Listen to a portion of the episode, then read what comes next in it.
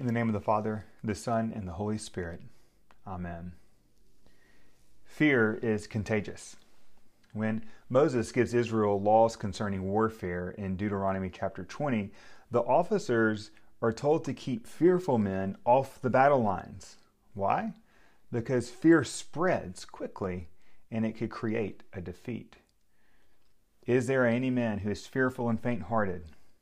Let him go back to his house, lest he make the heart of his fellows melt like his own. Deuteronomy 20, verse 8. Those who are given over to fear can start to see everything around them as confirmation of their fears, and this, of course, makes them more fearful. The psalmist speaks of this sort of person in Psalm 55, verse 5. There they are, in great terror, where there is no terror. We should be concerned about the spread of a highly contagious virus and do our part to stop its spread. We should also work just as hard to stop the spread of another contagious disease, a spiritual disease, and that's the disease of fear and panic. There's the plague that must be dealt with, and then there's the panic that must be dealt with also. Now, there's, excuse me. Now, there's a healthy fear. I want my children to fear the street where cars zoom and race by. I want my kids to fear the riptides in the ocean. I want them to have a healthy fear of the Lord as their creator and maker. But there's another type of fear that I want my children and myself and all of us to fight. And that is a fear of the future and fear of death. The pandemic has brought both of these twin fears to the surface. So, the fear of the future. What will things look like six months from now? When will things return to normal? What will the economic fallout be of all of this? And will there be more deadly plagues? The questions could just multiply and multiply. When we start living in the future, it can create a situation of fear in the present. This disease, of course, has also foregrounded our mortality and the mortality of others. And it's left us scrambling. So we're having to make huge adjustments with distancing guidelines and wearing masks and limiting the size of gatherings. Why are we doing all these things? Because we want to do everything we can to minimize death. Now, that's a good goal, but everyone will still die. And we know we can't remove every known risk of death. We have built in so many of these risks already in the way that we live. So we're living through plague and panic. We should take the problem of the plague seriously. We should certainly do that as a church, and we'll continue to do so, especially as we start to think about what it looks like coming together again. But we need to take the problem of panic seriously also. It's one thing to be sensible, to follow guidelines, to try to reduce risk in reasonable ways. It's quite another thing to spend every waking hour living in dread of disease or anything else for that matter. And on top of that, feeding yourself with media that will only confirm those fears. I think the church has a great opportunity in the coming months to lead joyfully in the way that we come together. Again, taking sensible precautions, protecting the vulnerable, absolutely, but coming together without fear around the Lord's table. In our gospel lesson today, it prepares us to do just that to live with the faithful and not the fearful. Jesus gives an invitation to all of us to live with the faithful and not the fearful. John 14, 1 through 14, Jesus is addressing his disciples in what's known as the Upper Room Discourse. He's about to leave his friends and his companions. He's preparing them for what's ahead. And big hint life for followers of Jesus will not be easy. They will face hardships, persecution, and even hatred by the world. Most of the disciples, Jesus' first disciples, will lapse in their faith in major ways. In, um, in, in doing this, they will give way to fear. But amidst all this real talk that Jesus gives in this sermon, he opens and closes his message with a call to take heart and to be courageous. This is how Jesus prepares his followers for times of crisis. John 14, 1, the beginning of this. Let not your hearts be troubled. Believe in God. Believe also in me. And then at the very end, John 16:33, I have said these things to you that in me you may have peace. In the world you will have tribulation, but take heart, I have overcome the world. So Jesus wants his followers, you and me, to know two things. We will face trouble, but don't be troubled. Trouble is inevitable, but don't be troubled. Let not your hearts be troubled in those troubles. Jesus tells us our basic orientation to the way we're supposed to live all of our lives in times of peace and in times of strife. And it's this verse 2 believe in God, believe also in me. We live and act as people of faith in God and the Lord Jesus Christ. Jesus here, he closely connects himself with the Father. That's important in this sermon, as we'll see. He wants his disciples and us to see the relationship between him and his Father and why that's so crucial. But the disciples here, they're sad because Jesus is departing. He's going away. But Jesus doesn't want them to be sad because what he's going to do will benefit them in ways that they can't even imagine right now. Now, imagine a family living as nomads a long time ago in a desolate desert land, moving from place to place. And the father of the family falls on good fortune and he buys a piece of property in a lush land 200 miles away.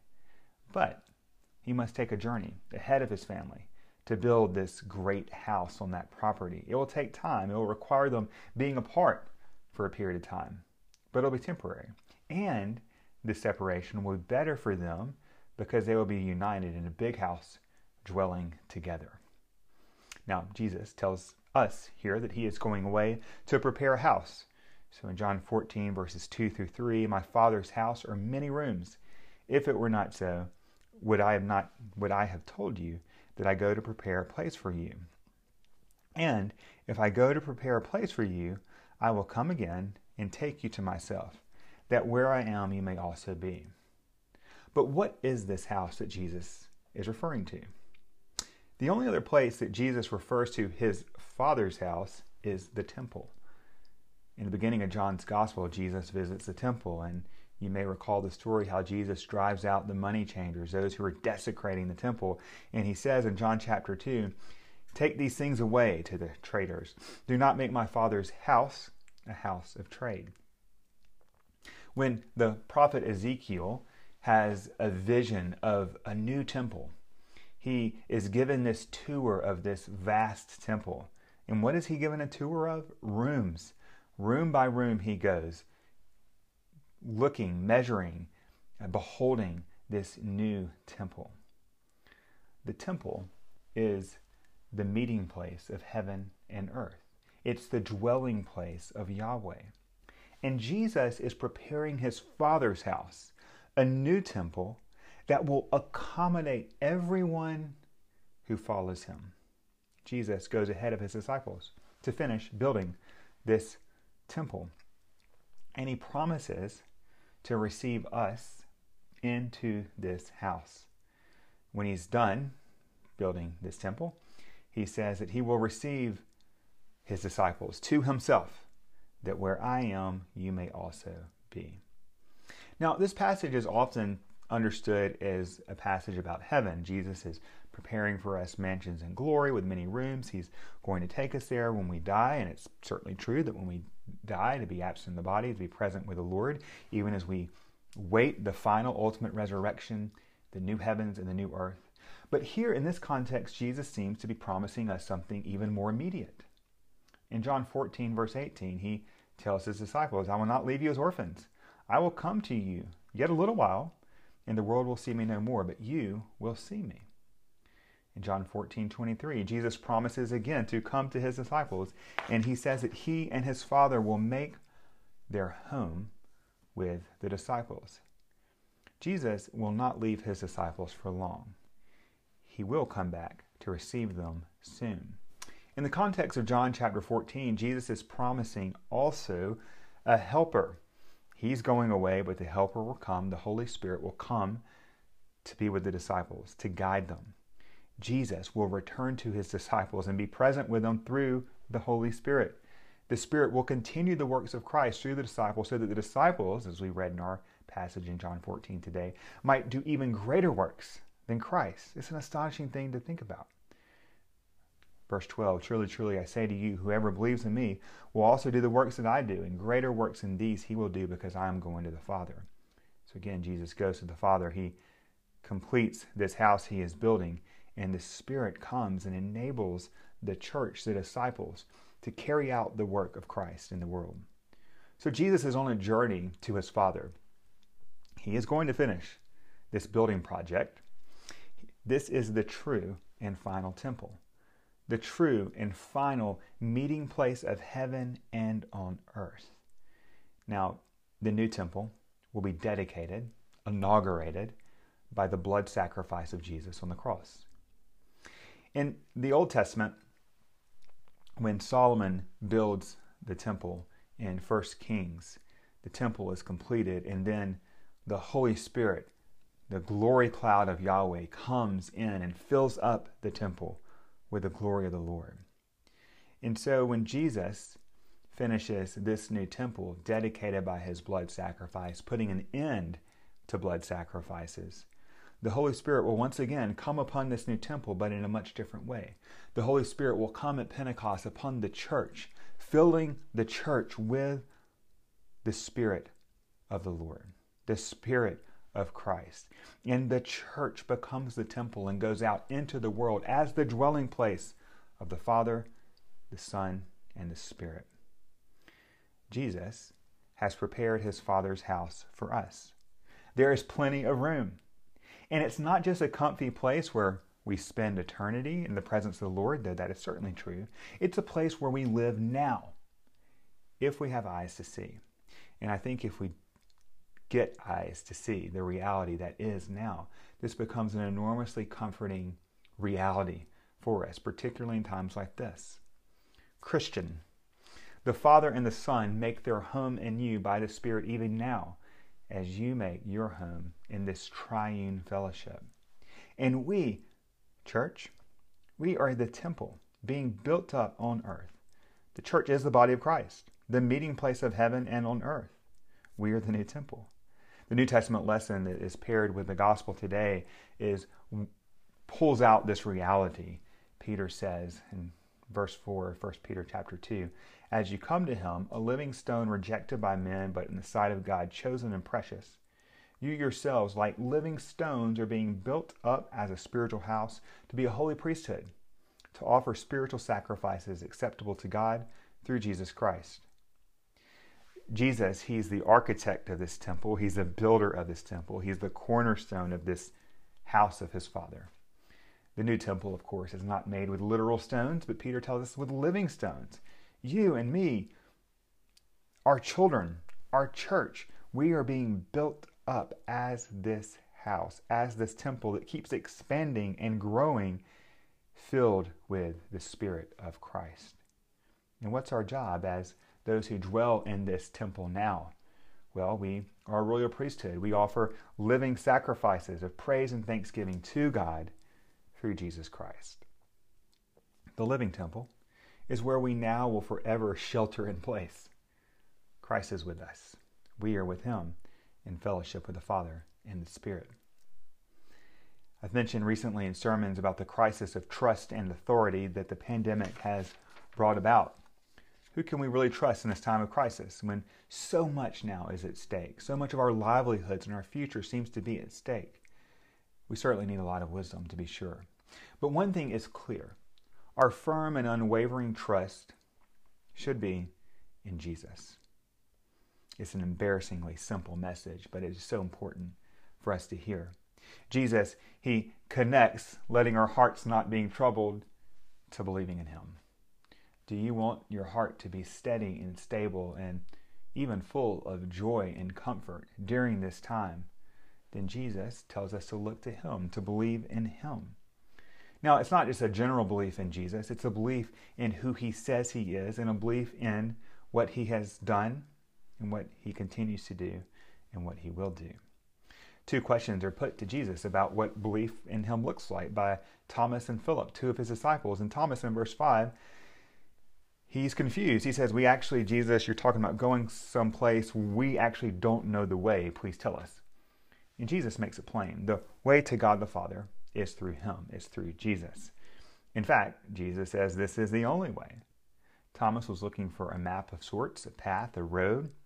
And Jesus answers his question by saying that he's the road. Jesus is the path. Jesus is the only way to the Father. John 14, 6, Jesus, he, in saying that he is the way, the truth, and the life, no one comes to the Father but by him, he is making a radical claim of uniqueness for himself. This is an exclusive plain, uh, claim. Jesus doesn't say all roads lead to, lead to the Father. He, in fact, says the opposite. Or he doesn't say roads of goodwill intention folks lead to the Father. Jesus says simply that he's the way, the truth, and the life and no one comes to the Father except through him. The exclusive claims of Christianity can be a tough pill for many to swallow, and understandably so. But either we take Jesus at his word here or we don't. And Jesus is telling Thomas in this moment of questioning and wondering, how do we get to the Father? We want to go, we want to know the way. And Jesus says that he is the way. Philip asks another question in verse 8. Philip wants Jesus to show his disciples the Father. Now, Jesus is a bit perplexed. He can't believe that Philip has been with him now for some time and isn't connecting all the dots. Jesus says in verse 9, Whoever has seen me has seen the Father. How can you say, Show us the Father? Do you not believe that I am in the Father and the Father is in me? The Father and the Son are distinct um, persons, and yet they are one. What does God look like? This is an important question. What does God look like? Well, God looks like and is Jesus Christ. What should we believe about Jesus that our hearts might not be troubled? We should believe that He is the way, and we should believe that He is God. And we should believe He is already now making His home with us by His Spirit. Church of the Holy Cross, in your troubles, don't let your heart be troubled. Don't let your heart succumb to fear, whether fear of death or fear of the future. Believe in Jesus, who has revealed God to us and makes a home for us to dwell in now and for eternity. Amen.